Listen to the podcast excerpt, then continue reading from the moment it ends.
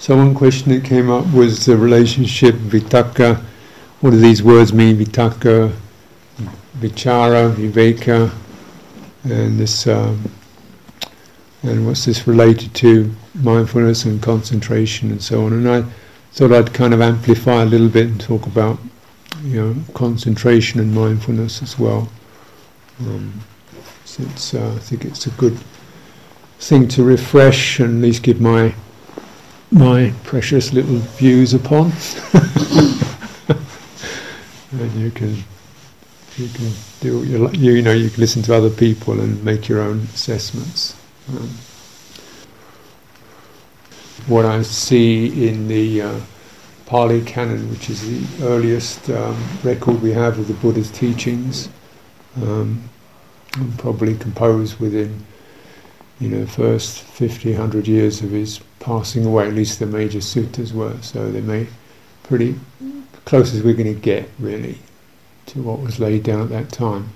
So just recognizing that all all language you have to see it in context. You can't just get a dictionary, you have to see how, how is it used. Uh, so you look at it a number of times. Now, you know, now, you know, Kittisaro is very generous calling me a scholar. Actually, I'm not a scholar, I'm a student. And um, I look at these things because they concern me and I try to get it right. So I, I look at little bits and pieces and pick away at it. Um, but vitakka, vichara, and I've also tried to work with it and see what actually happens. Um, so, how does it fit together? Because we're using a language structure that's from the 5th century BC India, you know, and how well does that capture, you know, how does that translate into English, which is, you know, a bit of a mess, really. Um, but Vitakka Vichara is used in, in many instances. Primarily, it's used in, in uh, with reference to establishing what's called the first jhana, the first absorption. And so this is, uh, um, you know, a state of what you might call unification, concentration, absorption. Uh, and it's also used uh, as, a, um, as a normal function of mind. It does, it's something that the mind does all the time. And so the translations say vitakka, roughly speaking, is seen as initial thought or the initial moment of a thought, um, the moment you, you put your mind on something. So, initial thought, um, conceiving, I sometimes say bringing to mind. That as you say, oh, oh, you know, and my aunt, and then she pops up. So you bring it to mind. And there's that moment when that thing points and it comes into your awareness. So this is what happens whenever we think about something, we think, what time am I going to the airport? Airport. Oh, right. And bonk, you bring it to mind and this little stuff starts rolling out. So the moment of bringing something to mind uh, is vitakka. And it's used in meditation as a bring to mind, okay, the breath. So it means there's all these possibilities of things we can focus on. So it's the thing that says, go there. And it's it's um, a, a movement of what's called the Vaci Sankhara, which is the ability to conceive. So some so with that, because we can do this quite, you know, we can't necessarily have much say over our our moods and inclinations, but we can pretty quickly think, breath, yeah. There's no big struggle with that. Be happy could be more difficult. but breath, I can do that. Maybe I can at least, you know, okay, just for one moment. So that's vitakka, pointing. Um, vichara, the word chara is to do with moving, moving around. Vichara, so the vi as a suffix, generally move, moving around inside or with reference to, so it's really like exploring so sometimes translated as secondary thought or pondering or turning over, evaluation. Hmm. So I and the images that are sometimes used is vitakka is striking the bell, vichara is the resonance. Know, so you the breath. And how's that? So this is a different action of mine, is that you kind of pause and you hover over it and you, how is that? How is that? How is that? So when we apply that in, in meditation, the aim is you, you focus on, so you're breathing, and how is that? So vichara is a little more listening and receptive. At the same time, you, is it? Is it soft? Is it strong? Is it bright? Is it where is it? What's it doing? Is it moving? Mm. So vichara. And so I likened it to the finger points and the palm handles. And you need two of those. Right. It's vitakka vichara. And this can occur in unskillful ways. You think that so and so did this to me, not and owes me, you know, five thousand rand, you know, and you can kind of muse over that. So it could be a very negative thing. And sometimes this is what happens. You know, your mind sticks on something, like a terrier on a rat. It starts musing over it and cooking up all sorts of uh, painful moods with that. Mm. So it's not necessarily a skillful factor, but it's associated with anything that we bear in mind. Now, I, we got this quality, so the idea is you, you turn it towards something that's um, um, useful, um, profitable, skillful. And you can do this obviously with breathing, but you can also do it with what's called recollection. You bring the Buddha to mind. Buddha, what's that mean? Awakened. What's that like? Well, you look at the Buddha image. Well, it seems to be steady, peaceful, calm, composed, awakening. Oh, you know, so you can bear Buddha in mind. And in fact, some of this chanting actually give you some concepts that you can bear in mind, like uh, you know, Lokavidu, the one who knows all the worlds.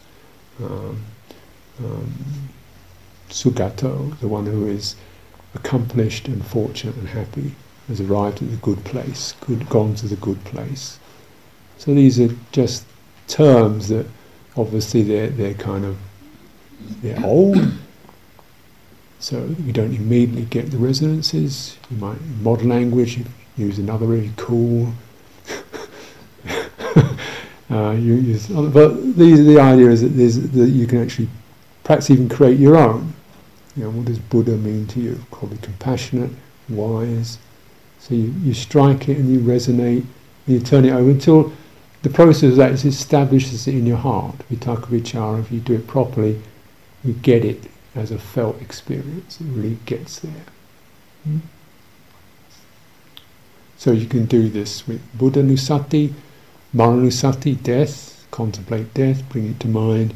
What's that about? What's that mean? Oh, you know, it means no future. It means let go of all this stuff because we're moving on. It means what's worthwhile, what's valuable, what am I going to take with me.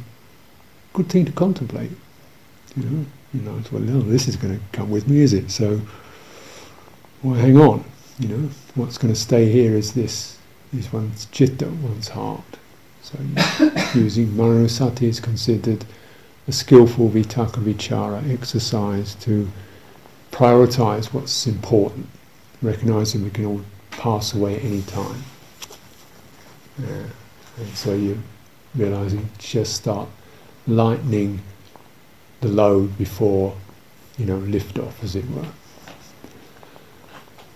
So there are prescribed uh, uh, subjects of vitakka vichara, you're talking about sila, you know, right? harmlessness, oh, harmlessness. How's that? How's that feel? Oh, quite lovely, actually. So you can ponder, and you, you the, the, two together. Vitakka holds it there, and vichara is really the thing that adds the quality to it. Gives you the quality because it takes it into your heart. Vitakka Vichara. So these are considered um, essential for meditation. Viveka, word again used in a number of contexts, but often primarily we see it in meditation as uh, viveked from um, unskillful states. We withdraw. You know, we can all acknowledge unskillful states. We may be experiencing unskillful. What does unskillful mean? Things that make me feel unhappy, don't go to be useful, are either pointless, distracting, or you know, ugly, um, corrupted with hatred or greed or something like that. Say unskillful. Doesn't do me any good, doesn't do anybody else any good, doesn't to be useful. So we withdraw from that. You step back. Yeah? Um, so it's used in that context. And even, interesting enough, withdrawal from sense contact is, is, oft, is prescribed for meditation. It means this is not un- sense contact itself is not unskillful, but still the same mechanism is applied. We uh-huh, there's the sense contact, there's the sound, the sight, the touch, and pulling back. So withdrawal, not bad. Uh, and another sense in which is usually slightly later than Niddesa, which is a sort of commentarial work, talks about kaya viveka, chitta viveka, upadhi viveka. Kaya viveka was withdrawal with reference to the body, which uh, and chitta viveka with reference to the heart, and upadhi viveka with reference to the ongoing tendencies to generate self. And uh, so, first to kaya viveka, often seen as just um, putting down one's social duties, withdrawing from one's normal social, urban engagements. You know, just step back, step back. And uh, you can deepen that by, by in a way, because we get so wired up to it, to a social. You've got Kaive can also be stepping out of the normal rhythms of our life. It's eight o'clock, it's ten o'clock. We jump, jump, jump. No, step back. Because of course, you know, um, you don't get out of town just by using a car. Because sometimes you take the town with you in your body the society. So that withdrawal, Chittavivekam is withdrawal essentially from um, unskillful mental states, unhelpful mental states uh, of, um, of various kinds. So, and the other, with re- reference to meditation, the Buddha says, well, you know, this, uh, you start with this, you kind of have the sense of stepping back, just as we come on retreat and in, in Thailand, often the go on retreat is by vivek. In other words, go on viveka, means go to your, your withdrawal mode. So it's also still a, a, a, an active term in Buddhist cultures. Mm. Um, now, these, the other significant feature of it is um, the happiness or the pleasure born of viveka. And this is associated with meditation. So, saying there is a kind of pleasure that comes from this withdrawal. Yeah. And it's a pleasure like, you might say, taking a weight off your back, uh, unplugging from something that's overactive, unplugging from being pulled around. You get a sense of, oh, that's kind of nice. You know, there's that uplifted quality. And these are this is a very significant experience because we have to bear in mind that for meditation you have to have pleasure. You know, for, for absorption you need pleasure because your mind doesn't absorb unless it's without pleasure. If there's pleasure, you absorb. It absorbs. Mm. Mm. So, vitakka vichara means first the withdrawal, viveka, then you, you put no no, you put a little bit down. Let's go to this thing. Just put it. Go to this thing. Handle it. Feel it. Get it. Feel it. And through this skillful handling and you know being present with something, a meditation object, the mind is gently active uh, massage, you might say, because now we're with something whose nature is uh, rhythmic, natural, calming, uplifting, supporting, steadying, sobering. Mm? And we come into a quality of heart that feels free from worry, free from ill will, free from ambition and craving, free from wavering and doubt, free from restlessness, and he starts to feel good. Starts to feel pleasant. The beauty of it is, is that you begin to, the really transformative beauty it, you begin to see happiness can occur not through adding things, but through dropping things. This is really quite a hinge point, isn't it? You know, because mostly you're given the message, buy one of these, you get happy. Go here, you get happy. Have one another, add another layer on top, you get happy. And this is saying, no, you just keep sc- scooping away and you come to a, a, natural happiness which is also innate because you don't conjure it up. You don't add something. You, you, it's, it's effortless. I mean, it takes effort to clear away, sure, but the happiness itself is quite relaxed, easy. Uh, and uh, the first sign of this is something called a certain buoyancy. You know, when the, when these um, weights of the called the hindrances, um, you know, ill will, craving or ambition, um, sleepiness, dullness, um, worry, doubt, restlessness. When these, when you come out of the grip of that, the chitta starts to lift, and you know you, you're, you're so you use the meditation object to, to draw your mind out of that, and you start to feel a quality called? Piti, buoyant uplifted sense, and um, and then it, it, this is where you get this is where the mind begins to absorb and feel at ease and unified. Now, you know, so withdraw from sense contact.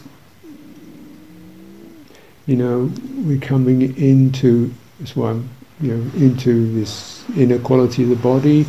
Somebody had a question about the spinal axis. What's that got to do with what's that? This is a bit of okay. This is this is me. You know. uh, but um, from studying various things, uh, both my own experience and uh, looking at things such as um, some craniosacral um, understanding, also yogic uh, understanding of these channels, energy channels. And so, you know, one is an ancient Indian understanding, one is a contemporary Western understanding. How come they've come to the same conclusion? And why in Buddha Dharma do you have the sense of he sits, one sits with spine upright? Um, you know, and can you, as you come back, you know, can you feel the sense of how do you know you're upright? How do you know when you're standing upright? There is something there that's, that's attuned to that. So now it isn't really a series of sensations, but after a while you can, I can anyway, detect a particular um, slight warming effect. If, if I stay with that breathing in and out, just keep in a way inclining attention back I feel this like warming effect run, it's starting to run up the spine or down the legs from the from the base of the spine. That's me. Mm. So I didn't ask it to do that. so I'm assuming this is a natural function, uh, an energy channel. Where it's helpful is because with that, you know, a lot of the problems that occur well, one of the major problems that occurs for us is we, we tend to be very much pressed forward because all the sense doors are really stuck on the front of our bodies, and so we're into stuff there, and generally li- moving forward, and then you know stuff starts flying at us. You know, custard pies, you know, boom, boom, boom. and you kind of, whoa. So, you know, if you could just step back a bit so you're not really, really leaning right into things. And you notice when people get a bit aggressive towards each other, sort of come forward and, you know, everything lights up. And, and, you know, if you start leaning into that, then it gets very intense. So just this sense of being able to step back and find you feel quite grounded, particularly if you're standing, coming down to the soles of your feet, and you feel pretty grounded, non-aggressive. It's not a, it's not a kind of a chest, chest forward firmness. It's a spinal. I'm here, you know. And you see, certainly in martial arts, you see that a lot. People are pretty light, flexible, but you know they've got a tremendous resource of energy. Mm. So I see this as, as a, a helpful tip. And place it there, and you can make, look at it, expl- uh, explore it, see if it's useful for yourself. It helps to just lessen the impact of, um, of sense contact, even emotional uh, contact you get behind it. But that's what, you know, way it's another, perhaps a subtle aspect of viveka, the ability to, to withdraw, to step back from the, the immediate impact, but not dissociate from it, but you step back from it. What, because otherwise, you know, without that, we either will tend to find ourselves engaging, yeah, or you know, collapsing, or basically dissociating. I can't handle this, so I'm, I'm out of here, you know, uh, and and or and sometimes, in fact, people who get a lot of um, difficult experiences will tend to it, their front, their body starts to seize up. I was talking to somebody a while back and who'd had some serious difficulties, and a lot of her pain had now locked into her soft tissues in her in her stomach. And you notice this, don't you? You get you get this kind of knotted up sense because it's all the soft stuff was getting the impact, and this person didn't have a spine, didn't have a back. I mean, physically she did, but in terms of her awareness, she didn't really have much of a back. So all that stress got impacted in the soft stuff, and we knot up too. And soft stuff should not knot up. That's what backs are for.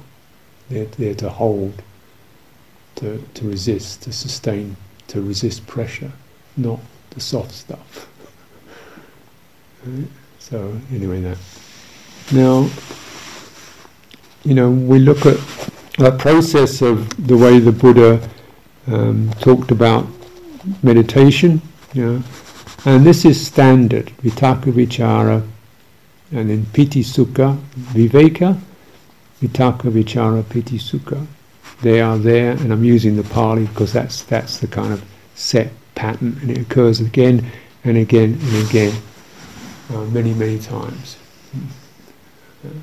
And so this is called the first jhana. Jhana means absorption, and it's another slightly problematic word uh, because uh, there are different, quite a range of interpretations of it, of what this word actually signifies. But that's that list is what the Buddha mentioned, and sometimes the other word ekaggata, unified all, altogether, is added to that list. Mm. And so that's, you know, so when that happens, and certainly it means that the hindrances are have been brushed away or in abeyance, so the mind is is is absorbed. And he often used this phrase um, "jayati bhikkhave," means, you know, and it's so it's translated as meditate bhikkhus, but the word actually means absorb. Absorb bhikkhus. Don't waste your time. Here are roots of trees, here are lonely, here are solitary places. I teach this out of compassion for you. Jayati, Jayati. So he uses that.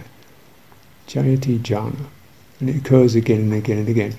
And what you don't, I haven't seen, is him ever saying samadhi, bhikkhus, do samadhi. He doesn't use it as a verb. So there's no, he doesn't say concentrate.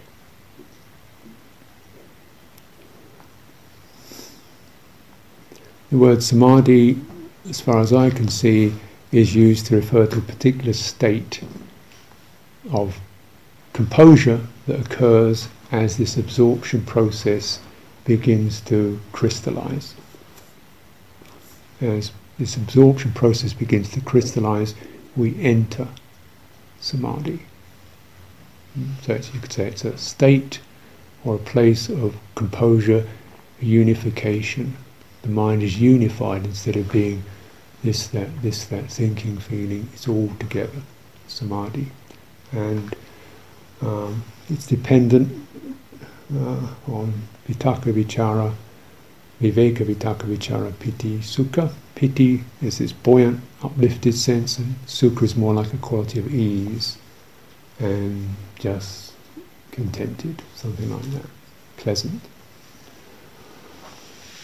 So, you know, the Buddha felt, thought, felt this was his big discovery, according again to the to what we have in the texts.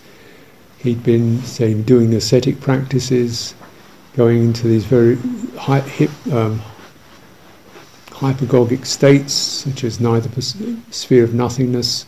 So, in other words, rather refined, abstracted mental states, you know, such as sphere of no thing. Well, I mean, we could talk about that, but probably be just talking about something we don't experience, so why bother? But essentially, it seemed to be some yogic suspension where he's sort of out of it, and then he comes down again to earth. And what was what was all that about? How to integrate this?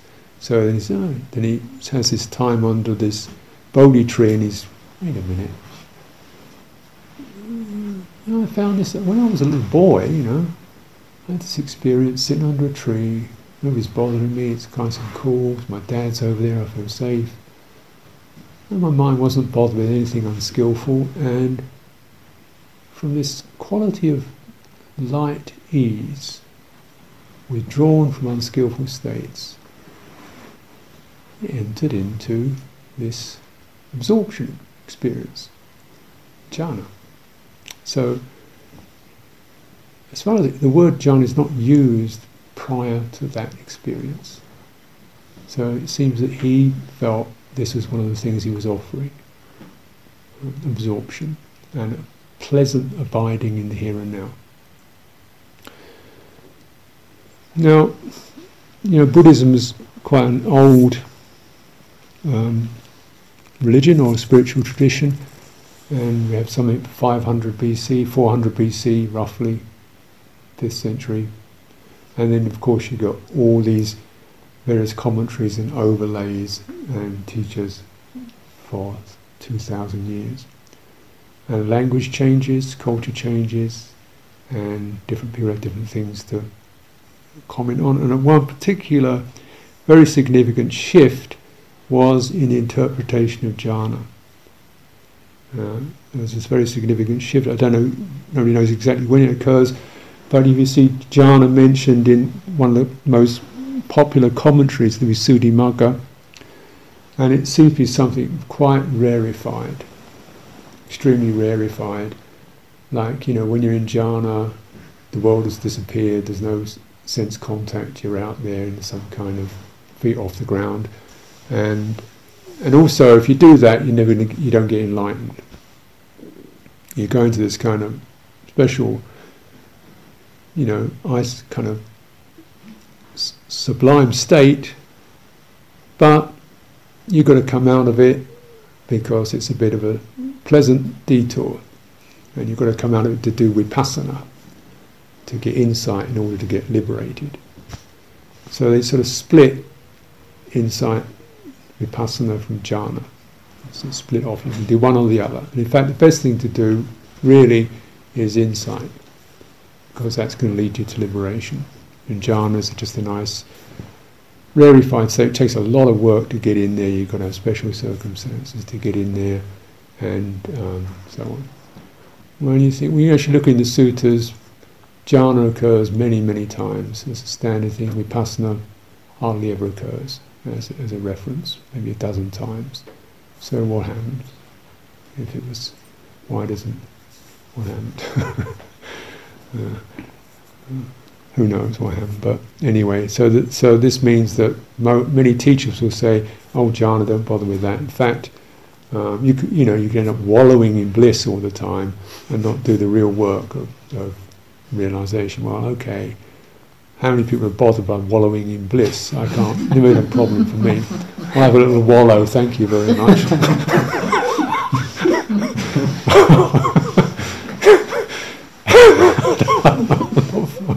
I'm not that picky. but uh, so, but then it seems so kind of way out there. So they seem to have exaggerated jhana and sort of hived it off into some very, very sublime state. And vipassana is this dry thing where you don't even dare to get into jhana, don't even allow any happy feeling, cut it off because you just want to know it as impermanent. It's called the dry path, dry insight path. It's pretty dry. And, and actually, you know, some meditation systems really emphasize that. And I don't know. Um, but whatever, it doesn't say it in the, in the sutras, in the early, early teachings. So why the Buddha didn't didn't he get it right? Why did he tell why did he tell everybody got the wrong path?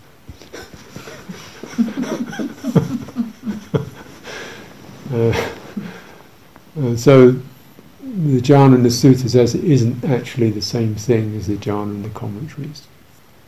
It's much. It's not so intense. It's not so. You know. Uh, uh, not so remote possibility. And it's considered to be just it's that which makes your mind pliable, workable, comfortable, confident, free from hindrances. And within that, you start to contemplate.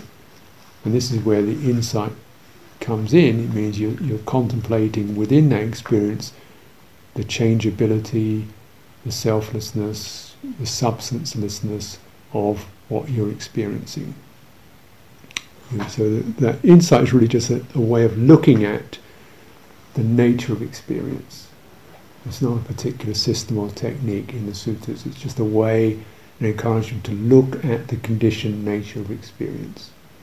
And samatha is the jhana, just the ability to just calm, steady the mind. So you've got a steady enough thing, and you feel happy enough to actually look into what's going on. Mm-hmm. So samatha, vipassana, they do they are mentioned. Jhana is mentioned much more commonly. You know, so I mention this because, you know, I think most of us, when we meditate, assume we have to concentrate. And although I'm being a little bit naughty, um, saying don't concentrate, I don't mean distract yourself endlessly. I mean, you know, because Generally, people concentrate, they screw their heads up. okay, you can feel almost the word you go up into your, you feel your eyebrow start to furrow. You concentrate because you concentrate on your work. You concentrate when you're driving. You definitely should concentrate when you're driving. Don't absorb, but concentrate. Uh, it means it's very much a, a, a focused thing, holding a point. And so, and actually, that particular function kind of gets worn out, really because you're doing it when you're doing your tax returns, you have to concentrate. You know, when you do work, you to concentrate, and it generally drives you up into your head, and you're holding it there, and you don't get happy with that. It's not a happy experience. So this is where, you know, you check that list. Where's the happiness? Um, well, it doesn't happen, in my experience depending how that, what that word does to you. Now, but absorb, and the concentration as an English word to me, is a sense of narrowing and tightening around an object. Absorption is a sponge. You start to absorb all the good stuff. And because of that absorption of all good stuff, your mind is collected onto this good stuff. Right? So the images used for jhana are just like someone who's getting some soap powder and water and a sponge and then kneading the, the sponge gets frothy with soap. So that's that's the image that's used.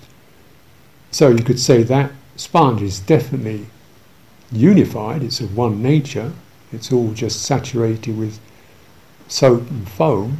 So you could say it's it's unified, but it's not squeezed dry.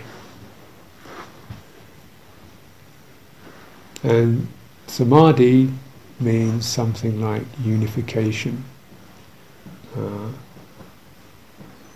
stuck together or unified. Now, there can be unification of something saturated with one quality.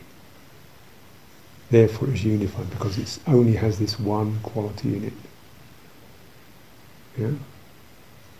So that, that's the jhana sense.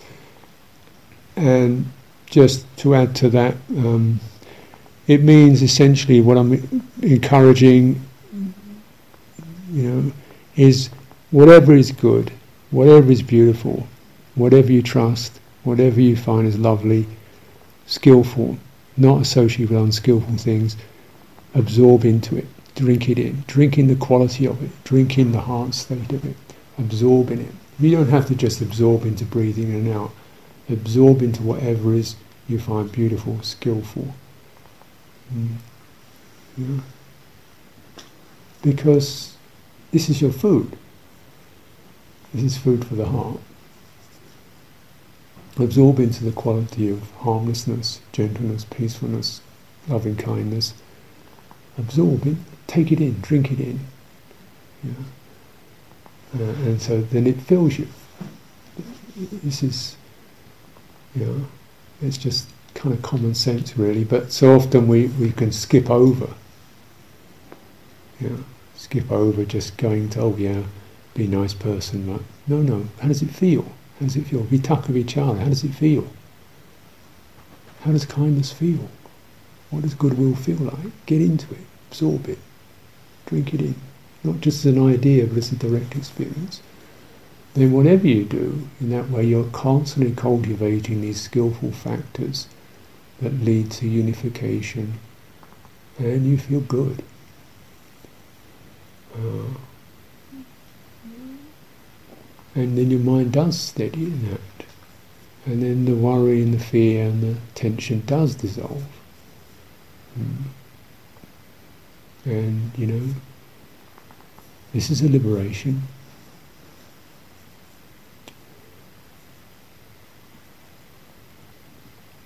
So, you know, the Buddha does say vitakka vichara, he says also be mindful.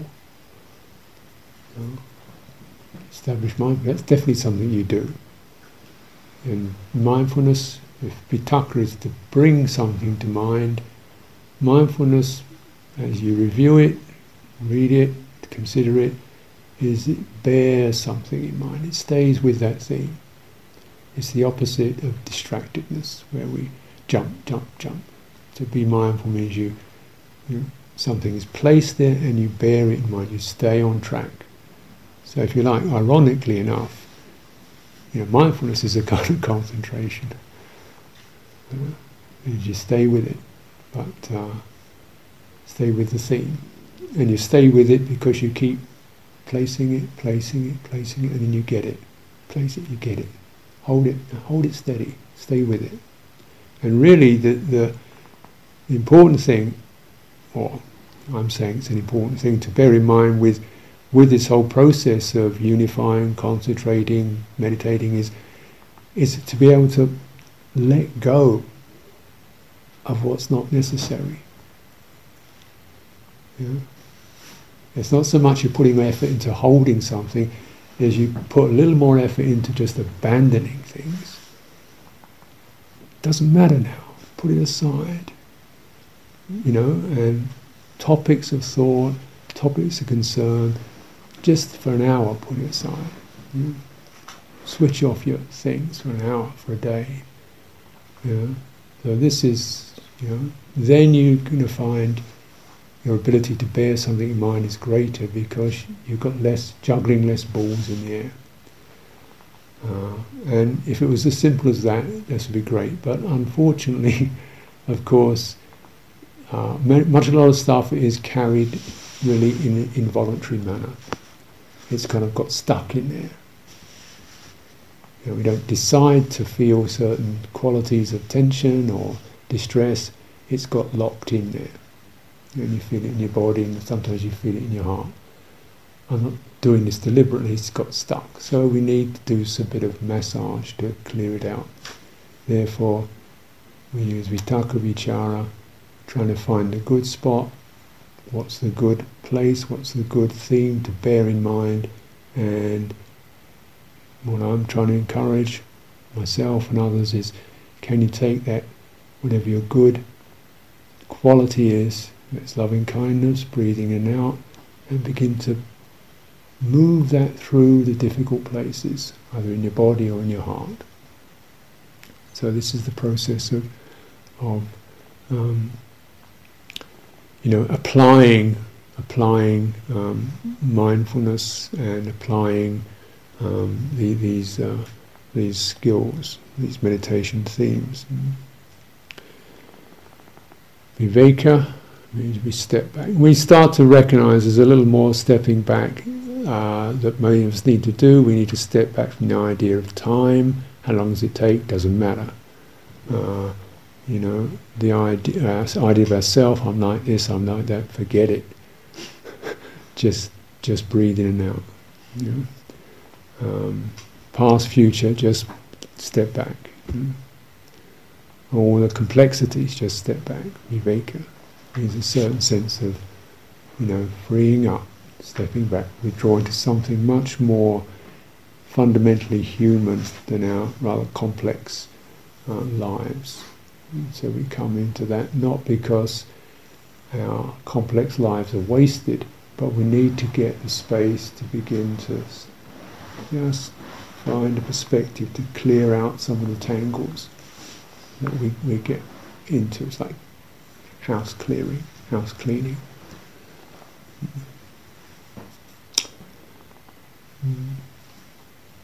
So, with those terms, as you can see, I can kind of roll on and on. Because I see so many people and sometimes people was, please stop meditating. Oh, you just get you get so uptight when you meditate. you know, because you get kind of obsessive and you know, I'm this, I can't do it, I'm struggling. And you know, I think the Buddha felt this was for our welfare and it could be quite pleasant experience. if we if we find that you know don't get too hypnotized by the, the systems. Try to explore what the what actually what it says on the lid until it works for you. In what way is clarity seductive? In what way and why is clarity seductive? Well, um, clarity is, is I'm not saying it's certainly it's not wrong or bad or useless, but it, it can be overemphasized because with clarity, what can occur for people is, is to slightly uh, or completely uh, dislocate the um, the emotional sense. So it can be part of the process of the great abstraction, whereby we get totally clear but we lose empathy with what we're being, what we are dealing with, particularly in the human realm. So it can be something that leads or, or is in, you know to this abstraction process where we see things purely black and white, rational terms, and we lose the sense of, of empathy Now, of course, there is clarity and empathy together. You've got something very useful. Also, clarity when we get because it's got this lovely, oh, things are totally clear. I feel I'm in charge. I've got, you know, I can look down from my mountain top. Oh, look, everything's up there because nobody's bothering me. I'm up here, and there's the map on the ground, and it all works perfectly. One of these people get on with it. You get down the ground, and it no, you know, it's not. It's not what it looks like from the top of the mountain. You look on Google Maps. All looks nice and clear and clean and happy down there.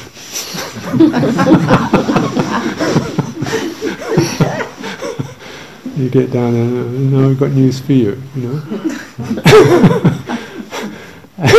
and you kind of get clear, get, start to roll out these clear, rational plans of for people and how things are going to be, and uh, no. So it is addictive because it's, it feels so good to be clear. It can feel quite because you're out of this sort of um, iffy, maybe, conditional, could be, see how it works, you know, feeling stuff. And you can get long term plans, which are even more uh, fallacious. how to make God laugh, they say, is to have a plan. I see it completely clearly. This is the first year, second year, third year. and I'll organise everybody into this. So this is this is when we we go overboard with it. And realistically, you can only be clear for a moment. you know, when clarity is a specific, okay, this is what's happening to me right now, I'm clear about that, uh, yeah, it's useful. Right now it feels like this, that's good. But when you start to make it into, I'm going to be like this the rest of my life, or other people should be this way, then, then we've, we've, uh, we've uh, bought into the seduction of it. Mm. But yeah, clarity. What's happening for me right now? Yeah, that's good.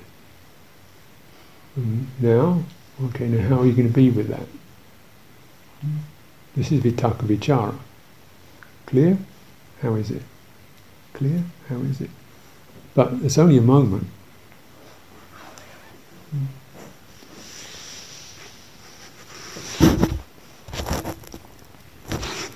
And so then clarity as a tool is useful. The specific tool that you use uh, to get more clearer about what's happening right now. But you know, like you take a photograph of something. This is, you know, Kittisaro or Moira or whatever. Well, you know, she's not actually frozen into that kind of look. Constantly, she's moving and changing. You know, so we come to something that's actually alive. It's going to be constantly shifting, isn't it? Constantly shifting, changing from this to that to the other. Mm? So whenever we try to make something um, into a clear image, we tend to lose the dynamic of it, the mood of it. And particularly, and it's tempting to, to feel one could just be that solid thing. But we're not. It's moving and changing. And one could be clear, clear about anicca, clear about changeability, clear about the uncertainty. So I'll pause there tonight. Something useful there.